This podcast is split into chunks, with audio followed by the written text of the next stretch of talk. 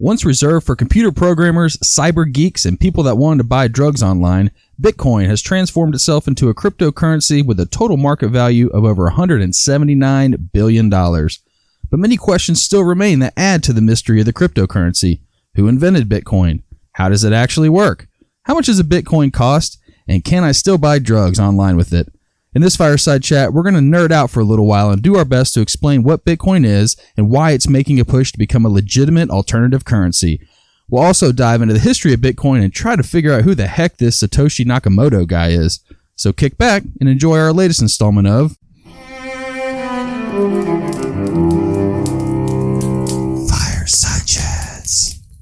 All right, as you know, our fireside chats are usually pretty lighthearted and conversational, but just to give fair warning, some of the stuff we're going to discuss today is pretty technical in regards to computers and programming.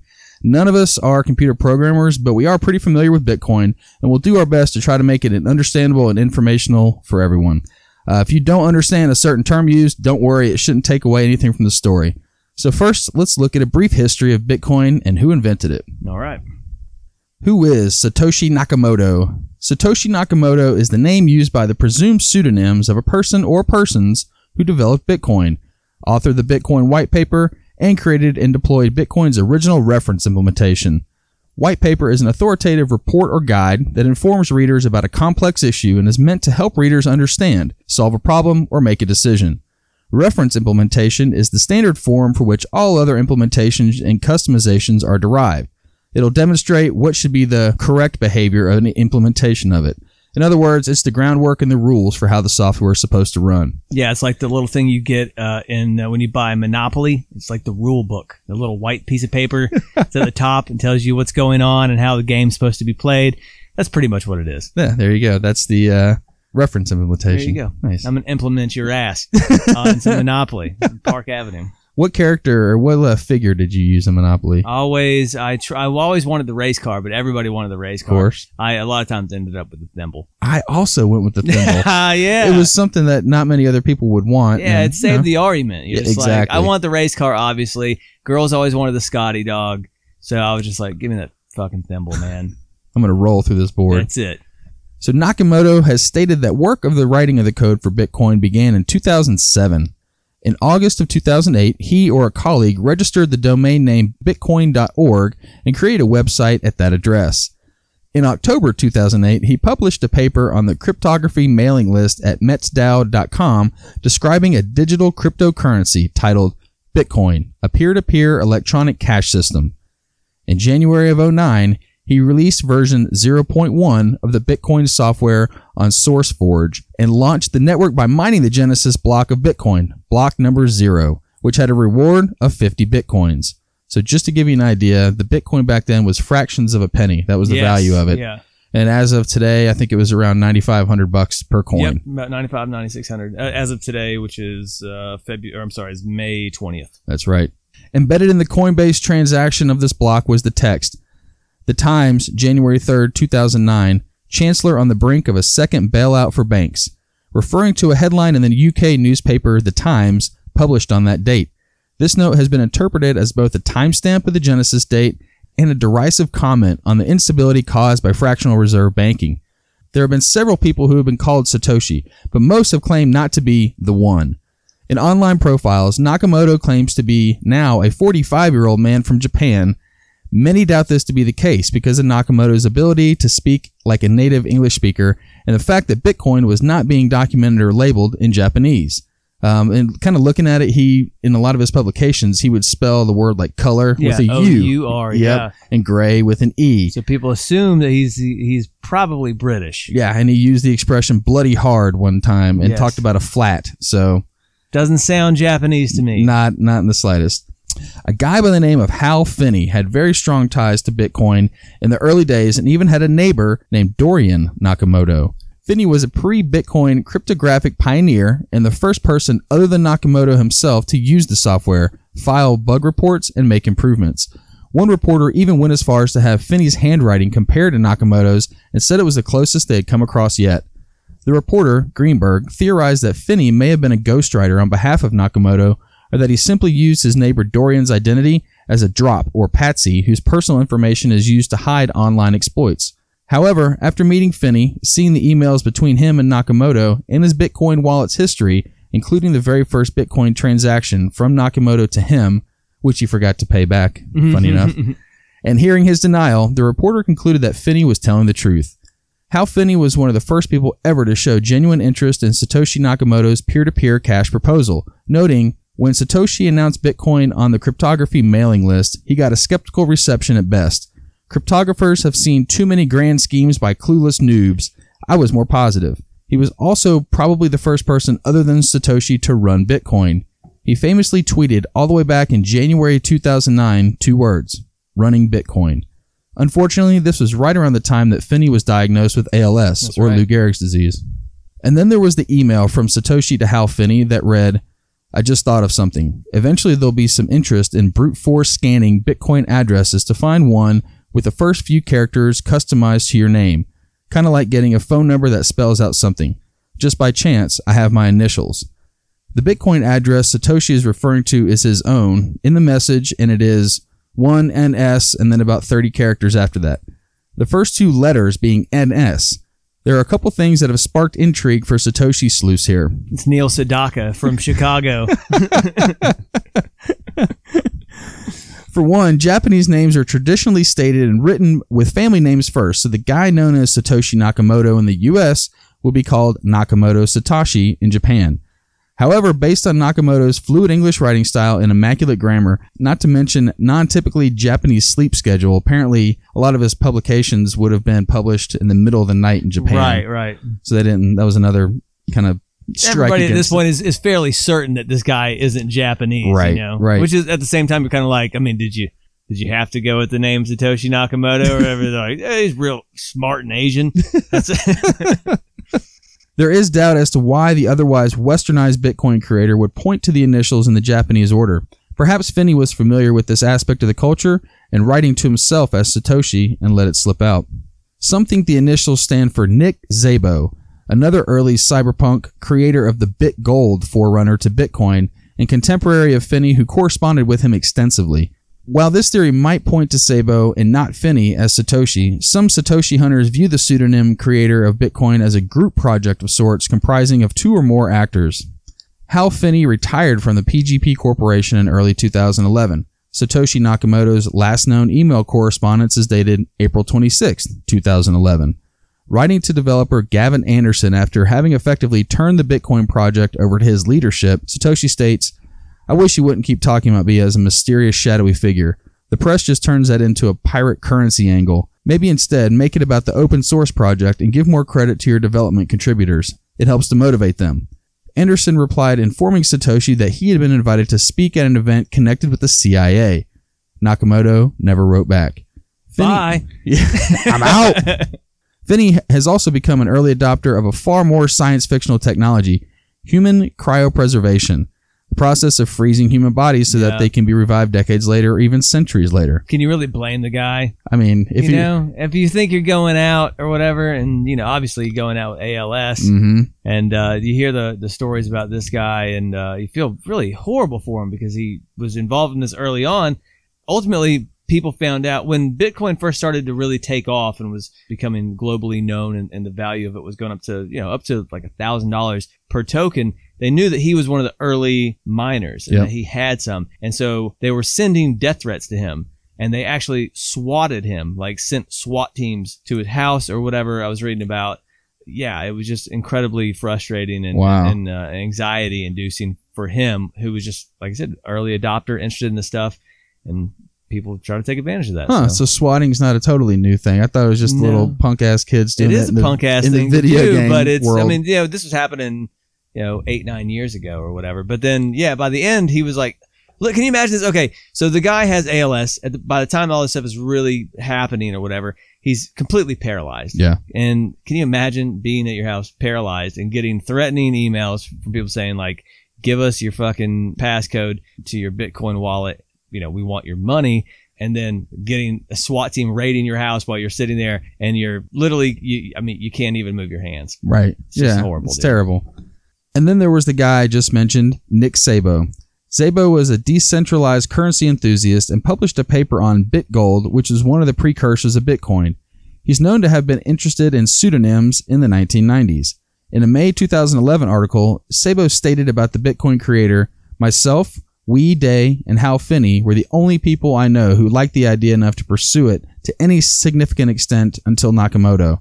Financial author Dominic Frisby provides much circumstantial evidence, but as he admits, no proof that Satoshi is Szabo. However, Szabo has denied being Satoshi. In a July 2014 email to Frisby, he said, Thanks for letting me know. I'm afraid you got it wrong doxing me as Satoshi, but I'm used to it. Yeah, I mean, considering what we were just talking about with Hal Finney, would anybody really want to admit that they were Satoshi and Right. then have people literally trying to kill you for your? uh, I don't know. They're saying that he's, you know, he has a significant amount of bitcoins. Mhm. So Yeah, absolutely. can't blame anybody saying like, "I do." It's not me. Right. And then you have Craig Wright.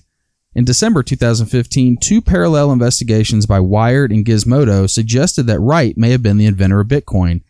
Hours after Wired published their allegations, Wright's home in Gordon, South Wales, and an associate business premise in Ryde, New South Wales, were raided by the Australian Federal Police. Whoa. According to the Australian Federal Police, the raid was part of the Australian Tax Office investigation. So that's pretty good cover There as to why they did it. On May 2nd, 2016, the BBC and The Economist published articles claiming that Wright had digitally signed messages using cryptographic keys created during the early days of Bitcoin's development. The keys are inextricably linked to blocks of Bitcoins known to have been created or mined by Satoshi Nakamoto. Wright told Finder in 2019 that Bitcoin's creation was a group effort, that he drove the project, and that Dave Kleiman and the previously mentioned Hal Finney were involved. The story of Dave Kleiman has a bit of a sad ending, as he died in 2013 before the value of Bitcoin really took off. In February 2018, Kleiman's estate initiated a lawsuit against Wright over the rights to over $5 billion, and that's between 550,000 and 1.2 million coins uh, worth of Bitcoin, claiming that Wright defrauded Kleiman of Bitcoins and intellectual property rights. In August 2019, Magistrate Judge Bruce Reinhardt ruling on a motion to force Wright to list his early Bitcoin holdings for the purpose of the case that Kleiman Estate owned half of the Bitcoin holdings that Wright mined in partnership with Kleiman from 2009 to 2013, as Wright's non-compliance with the court's order is willful and in bad faith. Wright had also ordered the transfer half of the partnership's intellectual property and pay Kleiman's reasonable attorney fees in bringing the motion. Reinhardt said that the court was not required to decide and would not decide whether Wright was Satoshi Nakamoto, and was not required to decide and will not decide how much Bitcoin Wright controlled. Reinhardt said that Dr. Wright's demeanor did not impress me as someone who was telling the truth, and he rejected Wright's testimony in the motion. Dr. Wright's story not only was not supported by other evidence in the record, it defies common sense and real life experience. Wright registered U.S. copyright in the Bitcoin white paper and the code for Bitcoin 0.1 in April 2019. A spokesman for Wright told the Financial Times that this was the first government agency recognition of Craig Wright as Satoshi Nakamoto, the creator of Bitcoin. The United States Copyright Office issued a press release clarifying that this was not the case and that the Copyright Office does not investigate whether there is probable connection between the claimant and the pseudonymous author. Many in the crypto world think Wright's claims are false and perhaps even a hoax. So Wright is actually the only one that claims he is Nakamoto, but he has his doubters for sure. And then there's a couple other theories as to who Shitaki No- Nakamoto is that are a little harder to believe. Mm-hmm. In 2017, an article published by Sahil Gupta espoused the possibility of Elon Musk being the real Satoshi, based on Musk's technical expertise with financial software and history of publishing white papers. Nah, that's straight up clickbait, baby. and exactly. However, in a tweet dated November 8, November 28, 2017, Musk denied the claim. In 2009, journalist Evan Ratliff claimed drug dealer Paul Le Roux could be Nakamoto. Le Roux is a former programmer, former criminal cartel boss, and informant to the U.S. Drug Enforcement Agency. In 1999, he created E4M, a free and open source disk encryption software program for Microsoft Windows, and is sometimes credited for open source TrueCrypt, which is based on E4M's code, though he denies any involvement with TrueCrypt. He was arrested on September 26, 2012 for conspiracy to import narcotics into the United States. He subsequently admitted to arranging or participating in seven murders carried out as part of an extensive illegal business empire. Le Roux is currently in U.S. custody awaiting sentencing after agreeing to cooperate with authorities in exchange for a lesser sentence. So, pretty sure that's not Nakamoto. Probably not, but that is like the world's. I, he's not the world's smartest drug dealer, I guess. He's the nerdiest drug dealer. Yeah, Because if he was the smartest, he wouldn't be caught, and there are plenty of drug dealers out there that haven't been caught. But still, it's interesting. Yeah, It's more probable than Elon Musk, I Right. would say. Yeah, no, absolutely. So yeah, Wright's the guy that is the only one that claims to be. But if you read the stories, a lot of people in the crypto world Oh no, they hate him. they hate him. They exactly. absolutely hate He Craig. sued a Wright. bunch of people that said, you know, kind of slandered him or whatever. Yeah. He filed legal paperwork against him to. He's that guy. He is the butt end of the joke, and it usually is, is sort of uh, indicative of the situation with everybody wanting to be a not or like Satoshi Nakamoto wanting to be anonymous, Mhm. and him being like, "Nope, that was that was me. That was me." That was totally me." So he's tried to make a whole career out of this, like going and, and, and giving speeches and stuff like that. And you know, generally, what I see is complete disdain from the uh, cryptocurrency community. Yeah. And the guy, Dave Kleiman, it really was a sad story. He was in the U.S. Army. Was named Soldier of the Year Okay. um, back when he was serving and became paralyzed. I want to say in like an ATV ac- or motorcycle accident. Okay. That's what it was. And he, st- he was a cop at the time yeah. and still went on to become detective. And then he got into programming. And like I said, he died in like 2000, whatever, 13, I think it was, like that, yeah. before it really took off. Well, and Hal Finney died right around that same time. Yep. Yep. Right. Uh, in well, 14. quote unquote died. Yeah. because he's still frozen. That's right. So he could be coming back. So Hal, if you hear this like a hundred years from now, I could really use some of that sweet, sweet Bitcoin. Especially those early ones that are Yeah. a fraction of a penny. well, exactly. We're going to get into that too because something happened today, which is very strange. All right. Um, but so let's get into the the main questions that people ask, right? Mhm. Like, so what is Bitcoin? And Bitcoin is basically it's a digital currency. Uh, it can be used and distributed electronically on what is known as a blockchain. hmm It's a decentralized peer-to-peer network.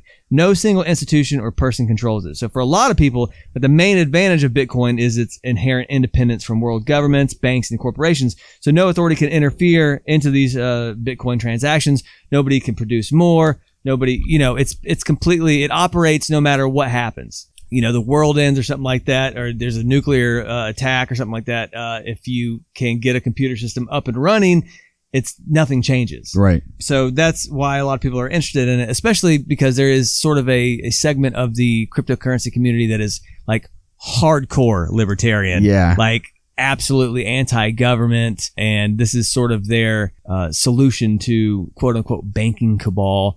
Uh, I don't necessarily buy into all this. Still an interesting project. But like I said, th- there are some interesting characters in this whole space to be sure. Yep. But so okay, so what is blockchain? right? Yeah. Because really, blockchain is the foundation of this entire thing. And there's like two ways to look at it. Like there's the technical way, which is like blockchain is a digital ledger used to keep track of the location of each bit, uh, Bitcoin. Anyone can download a copy of that ledger, which is updated automatically as new transactions are added. Because copies of the ledger are distributed across thousands of computers, it's impossible for any one person or group to change the entries or spend the same Bitcoins twice. Digital currencies are the best known use of the technology, but companies are actually now starting to invest millions of dollars to figure out uh, other uses for it, such as keeping track of supply chain and items in the sharing economy. So the blockchain itself is separate from Bitcoin. It's the foundational technology to it, and it is going to be world changing. It definitely will at some point. We're in the very early stages of it, but like we're talking about things like supply chains Yeah. and logistics Yep. and stuff like that. Authentication Mhm. is really, really important. But so uh, the easier explanation, if you are having trouble following along here, is imagine that you, which would be what is called a node, you have a file of transactions on your computer. That file of transactions is known as a ledger. Two government accountants, let's call them miners, have the same file on theirs, right? So it's a distributed ledger. Everybody has the same information. So it's like a shared Google Drive document. Exactly. Sort of like that. Yep. As you make a transaction, your computer sends an email to each accountant to inform them that you made the transaction. Mhm. At that point, each accountant, each miner, rushes to the, to be the first to check whether you can afford it and to be paid their salary of bitcoins, right? Which is like the bonus thing that, that kicks out. The first to check and validate hits like reply all and attaching their logic for verifying the transactions, which is like proof of work. And uh, the other accountant agrees. Everyone updates their file, and there you go. It's blockchain technology. Hmm. So basically, like I said, you're, you're just saying, hey, I made this change. Someone goes in there, does some computer work to say this change was absolutely made. Everybody shares it, and it goes gets logged into this ledger. So you can go back to the very beginning of Bitcoin and see every transaction that has ever occurred, and it's what they call immutable. You Mhm. cannot change it. So let's get into like the Bitcoin mining aspect. Right. The mining aspect, like I said, is basically the work that verifies each transaction.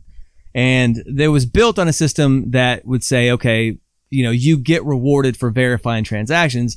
So that way the system can continue forward. Right. If you don't get a reward for verifying transactions, you just won't do it. I There's mean, no incentive to do it. Yeah, there's no incentive behind it. So the Bitcoining mining, it's the mechanism for which new Bitcoins are brought into existence too. So whenever you verify it, every once in a while, the new block is created. And if you verify that block as a miner, you get kicked out a certain amount of Bitcoins. Initially, it was 50 Bitcoins Yep. for mining it, or, or I'm sorry, for verifying it and doing the proof of work. In order to do the work, a lot of people think like, well, you know, how do you do the work?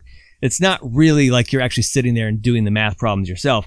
It involves solving a computationally difficult cryptographic puzzle, similar into some ways to an enormous game of Keno, where the winner is determined by chance according to probability alone. Hmm. So that means you basically set up a computer, right? And you just let it go to work. And then it's just a probability thing. Like maybe you are the one that solves it. Your computer solves it. Maybe somebody else solves it or whatever. But either way, everybody's working towards the same thing. So miners need specific hardware designed to solve these cryptographic mining puzzles. And they use what's called dedicated microchips that are known as ASICs. Or you can rig together like a series of graphics processor units, like GPUs, right?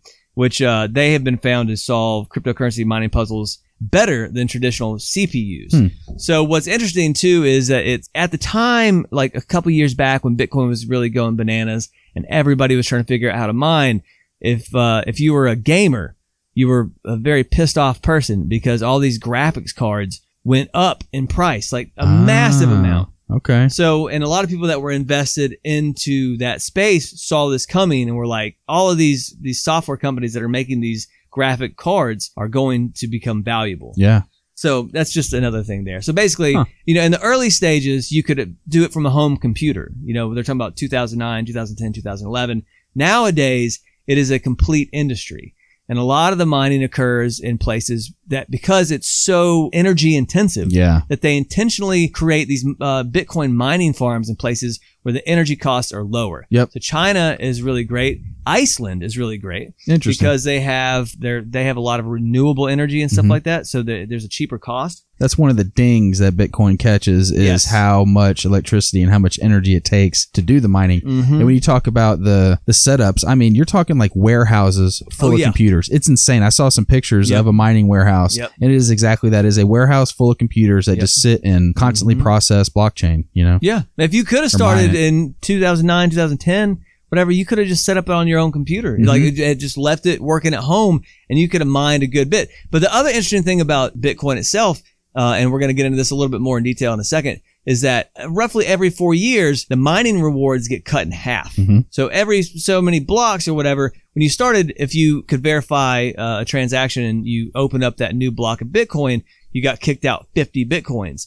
Well, now, just last week was the latest halving event, and we're at like 6.25 Bitcoins. okay, So it continues to have its way down, and that sort of drives the price up because we're talking about, you know, supply and demand. well, you're talking. I mean, that's fifty five grand. Yeah, Six and a half exactly. Now, Bitcoins, you know? the first, Yeah. when you first started, you get 50 uh, bitcoins, and like I said, it was fractions of a penny. Mhm. The first major transaction was actually a pizza, Yeah, uh, or it's two pizzas, two pizzas. that were bought for 10,000 bitcoins, I believe, Yep. if that's correct. Papa John's pizzas. Yes. Yep. And if you had held on to that 10,000 times roughly 10,000 Yeah, is, I mean, you're a very wealthy person for two pizzas. yeah. It's a very interesting, weird thing to get into. But that brings us to the other question. What actually makes Bitcoin worth anything anyway? Right. Right. And the answer really is what makes anything worth anything. At what the end somebody of the day, will pay for it. Exactly. At the end of the day, it's an agreed upon value by a group of people. It's a, just a fundamental economics kind of thing. And right now, there's a consensus among many people that Bitcoin is worth something. And so it is, right? Yeah. Yep. Uh, now, I guess the more accurate question is, what is it worth? hmm Uh, anyways, the initial value proposition of Bitcoin was as a kind of digital currency that could be easily transferred and anonymous, which has its own advantages for various legally challenged markets. Silk Road. Silk Road Yeah. was really a, if you guys aren't familiar with Silk Road, it was a dark net sort of setup where people were buying drugs online, or you could buy a lot of different things on there. but Mostly it was drugs and you could buy it in Bitcoin, which, you know, it, it didn't create a receipt. So that created the early stages of the market. And in the early parts of the Bitcoin history or whatever, uh, Bitcoin was relatively cheap and the transaction costs were significantly lower. Yep. So at that point, it worked very well as a as a currency, as sort of a dark currency. But that model has broken down a good bit over the past five or six years Mhm.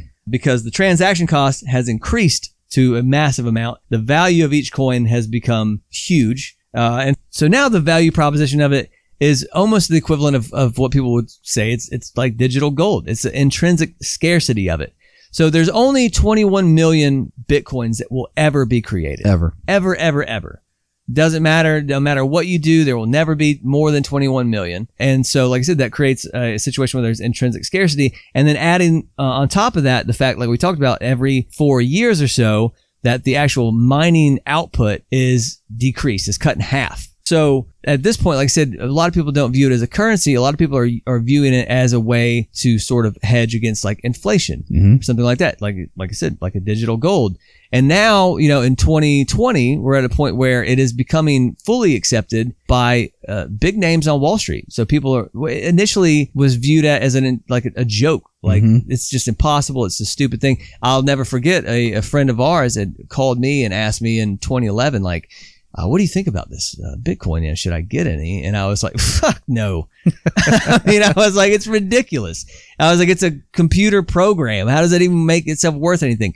That's my fault. I didn't have the, uh, I, there was a lack of imagination on my part. And here maybe we lack are. of knowledge of really, you know. Well, what it it's just the concept Yeah, was so yeah. alien. And Yeah. so, you know, if you're not into that sort of crypto cypherpunk world or whatever, to you, you're like, what a, what a joke, dude. Like, well, we, we already have PayPal. right. Why do I need this? you know what I mean? Um, but yeah, like I said, even in the past couple of weeks, guys like Paul Tudor Jones, who is a massive, massively famous uh, trader and investor on Wall Street, has come out and said that you know Bitcoin is the new gold, and it actually is going to have a uh, significantly better return than gold. Hmm. So now a lot of people that have, have laughed at it and stuff like that are really starting to say, okay, well, this thing is serious. And my take on it is, if it was going to be worthless, it would have already happened. Right. We're at a point now where there is a value to this at the end of the day, no matter which way you slice it, it's just trying to figure out what it's worth. What is the value? Right. And so when you had the big jump up in 2017, you saw a lot of people jumping in or whatever. And the, the question, one of the, the most popular questions you see when you go onto Google is, can I get rich overnight That's- from Bitcoin? yep. and the answer is yes Mhm. with the caveat that you have access to a time machine. because the truth is you could have gotten really rich if you had purchased in that very early stages, like 09 to 2011. And to our friend, I'm very sorry. Very sorry. Yes, you could have been extremely rich. Um, but the odds of you getting rich overnight now are pretty much long gone, right? It's Yeah. just, uh, you can, it doesn't mean you shouldn't look at it. There's a real, there's a value to it. It appears to me that it could continue to go up, but the sort of astronomical gains, you know, where you uh, can you know chip in a couple hundred bucks and a couple years later like magically trade in your Honda Civic for a Lamborghini, that's not happening anymore. So sorry to break that to you Right. guys. Could have five years ago, you know. Yeah, I mean, like I Or said, yeah, se- seven, eight years ago, I guess. yeah. Like I said, I think yeah, if you were getting in when they did the the pizza at Papa John's, ten thousand bitcoins for two fucking pizzas, Mhm. like thirty bucks worth of pizza, Right. and now, so like I said, it doesn't mean that you shouldn't consider it though. The other question is, can I lose money in Bitcoin? And the answer to that is, fuck yes, you can lose money in Bitcoin. You can lose a lot of money in Bitcoin. Uh, every investment vehicle has some level of risk, be it stocks, bonds, commodities, classic cars, paintings, Elvis collectible plates, whatever, dude. And uh, investing in cryptocurrencies like Bitcoin would certainly qualify as high risk to any investment advisor with a functioning brain. So if you have a low risk appetite, right, a low uh, ability to handle high volatility and the potential of losing everything, then stay the fuck away from this. Yep. Then the next question is, should I buy Bitcoin? Should I invest in Bitcoin? Let me state this very clearly. Everything that we're talking about here does not constitute investment advice, right? Please remember that. This is just informational. Don't go and take this information and make an off the cuff investment decision based on it. Get your ass handed to you and then come back and complain to us. I'm not saying to buy Bitcoin. I'm just saying it's a very interesting subject and uh, there is potential there if you are the right type of person uh, with this investment uh, appetite, right? Or the ability to, to handle the risk of it. That being said, you may want to consider it as a very small portion of your overall investment portfolio. If, like I said, if you have a high risk tolerance, uh, if you are looking for a what's called an uncorrelated asset class as a hedge, right? Like if the stock market goes down really bad, the idea is that Bitcoin performs uh, differently. So you know maybe you use that. Uh, if an inflationary scenario takes place, then Bitcoin could very well serve you uh, down the line. Uh, and most importantly, the emotional fortitude to not panic when it makes its usual roller coaster like price gyrations. This thing moves in like straight up roller coaster drops. Like Mhm. you may be uh, at one point you buy in at nine thousand dollars. It could be a week later you're literally trading at five thousand dollars. And then what I've seen many many times is people buy in. And then as soon as it drops like 20, 30%, because they're not used to those types of changes in their standard, you know, equity investments, certainly in bonds or whatever, they panic and they sell. Yep. And then two weeks later, it's back up to like $9,500. Yep. And uh, it happens all the time. In fact, even if you have no interest in, in investing or buying Bitcoin, I highly recommend going and reading some of the message boards, especially when there's really big dumps. because people are losing their minds. They're like, and when it got really big, people were doing dumb shit like mortgaging their houses because they thought it would never end. It just is Right. going to go up forever and ever and ever. So, And I think it's important to reiterate that it doesn't have any correlation to the stock market. So the stock market could be on a tear, Bitcoin could be on its usual little up and down. The stock market could eat shit and Bitcoin could be raising in value just like it did yeah, back in March. right, You know? right. Yeah, it bottomed out. Bitcoin hit a pretty low spot uh, beginning of March, late February, Yeah. beginning of March. It was interesting because at that time everything was getting dumped. Yep. Uh, even the you know the bonds were getting killed, equities were getting killed. Uh, People needed cash. Crypto, exactly. People Everybody cash. Yeah. in those sort of crises, you see like the correlation goes to one on almost everything. So it wasn't that surprising, but interestingly enough, it has already recovered well above and Yep. beyond what the uh, stock market has done. hmm So it is there are there is correlation in the sense of when things go horrifically wrong, but that occurs in any investment category. Um, but yeah, it is it is crazy, dude. Yeah. So the other question is like, so maybe I do want to buy Bitcoin. How do I buy Bitcoin? And it's become a lot easier nowadays. Uh, When it was first going on, I mean, you had to really, really be interested and have to jump through a million hoops. But nowadays, you can go on to just different exchanges like Coinbase, uh, and basically you just set up an account and you put money in and you buy Bitcoin, and they can store it there if you want. Uh, and uh, there you go. Hell, there's Bitcoin ATMs. That's right. I wouldn't trust those. I don't know what the Yeah. fuck. I think those are scams. It's weird. I had a buddy say that it. He went up and just started kind of playing with it, and it was insert money, buy Bitcoin, and Mhm. here's you know here's your little debit card with the money on it. Okay. Yeah. Yeah. I don't know. I would I would assume there's some sort of skeptical. arbitrage there in the sense that they're like, to get your money, we're going to take a percentage of it. Oh, yeah. And a pretty solid chunk or Mhm. whatever. But yeah, I mean, it's, you know, it is, that's the, the beauty of it. That was what it was supposed to be in the first place. It was like, hey, it's easy to transact. You can send it over uh, electronic, you know, s- signals. You can do radio waves. You can do it through computers. So, but that brings us to the other question: is you know, how do you store your bitcoins when you buy these bitcoins? Do you buy like an electronic safe and get these bitcoins and pour them in there? Are they a physical thing? Absolutely not. They're just computer code.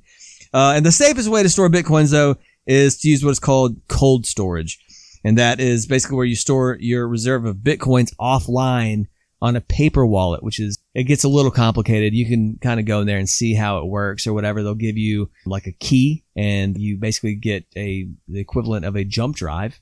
Put them on there, and then you just go put it away somewhere. You literally can put it in a safe. with yeah, with like your birth certificate and your passport. Exactly. Your And jump you, drive in you have your key. So later on, if you need it, you just take the key and you can access the files on your uh, jump drive. And there you go. Then you transact it all you want to. What's funny is in the early days, this is how people lost their ass because people were storing tons of these on things and then forgot their keys. Oh, So there's multiple stories of people having hundreds of bitcoins and forgetting how to access this. Or one guy famously threw his jump drive away and then spent a lot of time going to, to like public dumps to try to see if he could find it because there were thousands of bitcoins on it. wow. Yeah. Wow. Yeah, in the early days, man, they were they they would throw like I said, ten thousand bitcoins for two pizzas, and that was a year after the whole thing, maybe even two years after the whole thing had started. So in the early stages, people had thousands of these things. Uh, I remember this one guy was in like Sweden and he had bought some like on a whim. I think it, it like five or ten bucks worth, and he forgot about it. And then it was when it first hit like a thousand dollars. He's like, "Oh yeah, I I have that," and he pulled it up and bought an apartment in Sweden cash. There you go. Uh, and those are very expensive. yeah. Yep. Not a cheap place to live. yeah. So now the other thing too is, uh, you know, you don't have to store these offline. It's recommended just for your own security. But the it, in the early days, that was pretty much your only option. Now it's you have, like I said, Coinbase. You can store those on the exchanges. They're relatively safe, but there was a major uh, hack in a couple of them. And one was like Mount Gox back in the day, Yep. where millions of dollars of bitcoins were stolen from people. So the security has stepped up. It's become much more efficient. But you know, maybe you want to not do that.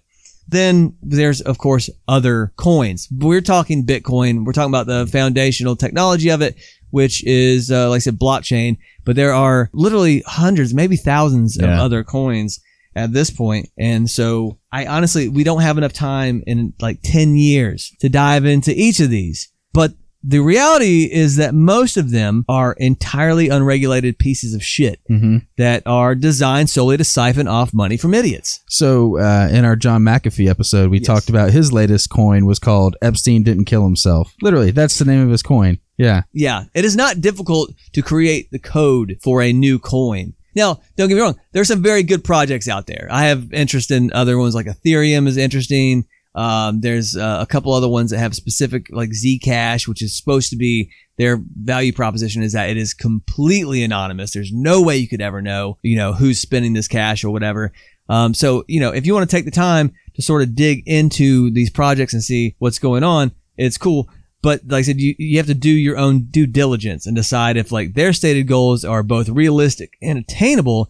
And in a lot of those cases, even if they are, it doesn't mean that the token is worth anything Right.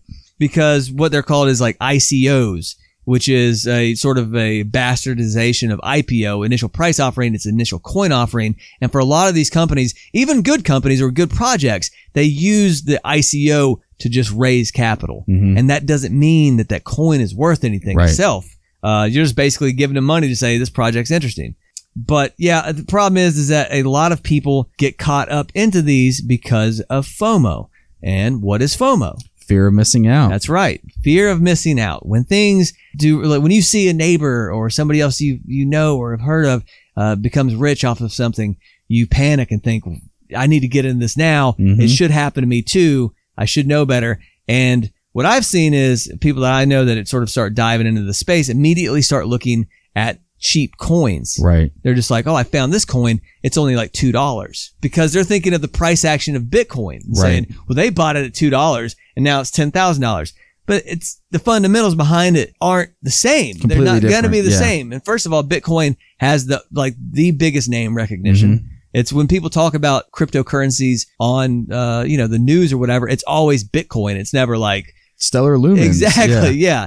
So it's uh, it's just interesting to see people go in there and they they try to buy like if I buy like a hundred of these, it's two dollars. Well, it's going to be worth like ten thousand, and I can retire and be rich. Well, that's fucking stupid. Yeah. So don't go there and just throw money at a bunch of shit and hope that it's going to pay off like this because this is literally like a once in a generation thing, if not even longer than that. Mhm. Uh, and if you just like I said, if you look at the fundamentals, like let's say that you invest in shitcoin XYZ at a dollar a piece, what would it take for you to see that coin go to $10,000, right? A Bitcoin equivalent growth. Well, first we have to figure out how many shitcoins are, uh, shitcoin XYZs are actually in existence. And many of these projects literally have billions of these coins, Yep. right? Yep. Like we talked about, Bitcoin itself will only have 21 million ever. Ever. And these uh, these other coins may have billions, and they are continuously creating them as well. So let's say that they have one billion coins, and it's growing. That means that the market capitalization of uh, shitcoin XYZ is one billion dollars. One billion coins, one dollar a piece, which already puts them in the top twenty cryptocurrencies right now. Mhm. So they're already sort of a developed project, right? For a Bitcoin style growth of one dollar to ten thousand dollars, you would have to increase the market cap up to ten trillion dollars. okay, Yeah. the entire market capitalization of gold right now is nine trillion. Really. Yeah, so Okay. shitcoin XYZ It's has worth to more than magically gold. become mo- worth more than every ounce of gold on the planet. Uh, and the odds of that happening, pretty much zero. Right. Uh, the entire market capitalization, like I said, of gold is nine uh, trillion dollars. But conversely, with you have institutional investors that are coming in to Bitcoin and saying this is digital gold. We do see some value there, so they're at least starting to dip their toe into it. And if we imagine that Bitcoin itself attained half of the market capitalization of gold, which is pretty steep order, but it's not insane, insane. That would actually make once all 20 million Bitcoins are created, that would create a market cap, like I said, of roughly 4.5 uh, trillion dollars. That means each individual Bitcoin could be worth uh, roughly $215,000. Wow. Okay. So now, again, this is all sort of back of the envelope way to calculate your investment potential uh, if you decide to get into this. But most of you probably shouldn't touch this shit with a 10 foot pole. But yeah, there you go. It's just sort of an interesting thing. And I, I, I think we're at a point now where uh, we're about to see a lot more of this in the news with institutional investors getting involved. And today there was a block of Bitcoins that were actually moved in the market for the first time since 2009 Really? with people speculating that maybe Satoshi had moved these. Doesn't appear to be the case, but it is odd for these things to come out of like deep freeze and uh, yeah, send everybody into an, an interesting sort of like panic. Like, what's happening? Why are they moving these? What's, Right. what's going on? Um, so, like I said, you know, even if you don't uh, really want to get involved in the investment side of this, it is interesting and fun to watch. Yeah. No, absolutely. I, uh, I, you know, I invest in Bitcoin, and every morning I wake up hmm and uh, go on my little app and Yeah. check. That's like wake up. How much is my money worth today? Like you're talking about the volatility of it. You can't. You can't get your head wrapped around it. You just want to see. That's Yeah. the thing. You just want to see where it's at. Yeah. And literally throughout the day, you can sit there and watch your portfolio balance just bounce up and down. Yeah. It's crazy. It There's really no, there's nothing out there more volatile right. at all. You know what I'm saying? And, you the- hit a good point. You got to be able to stomach it, and Yes. and just know that Mhm. that is how it operates. you Yes, know? yes, and it would just realize, be like, you're in this for the long game. A lot of people try to get in there and trade on it and stuff like that. But um, it is, it's completely insane to watch. And I, I feel like, you know, I missed the boat early on. I thought it was absurd. Uh, a lot of people now are starting to realize like this thing is pretty much here to stay. It just depends on what that means. So, uh, you know, if you guys uh, have any thoughts or questions on Bitcoin, uh, man, we'd love to hear them. We're not going to do investment uh, shows all the time, but we just thought this was kind of an interesting thing to get into uh, this week. It's young. It's hip. It is, It's man. Noah's Arcade. it, well, it's cool. It's hip. It's Noah's Arcade. That's it. Awesome. Well, thanks for listening. We hope you guys enjoy the show. If you like what we do, tell people you know to tune in as well. The support is much appreciated. You know where to find us on all your favorite podcast platforms at AHC Podcast. Tune in next week for our next edition of Asshole Court. Stay safe out there, and we hope you learned something. Until next time, this is Asshole Court.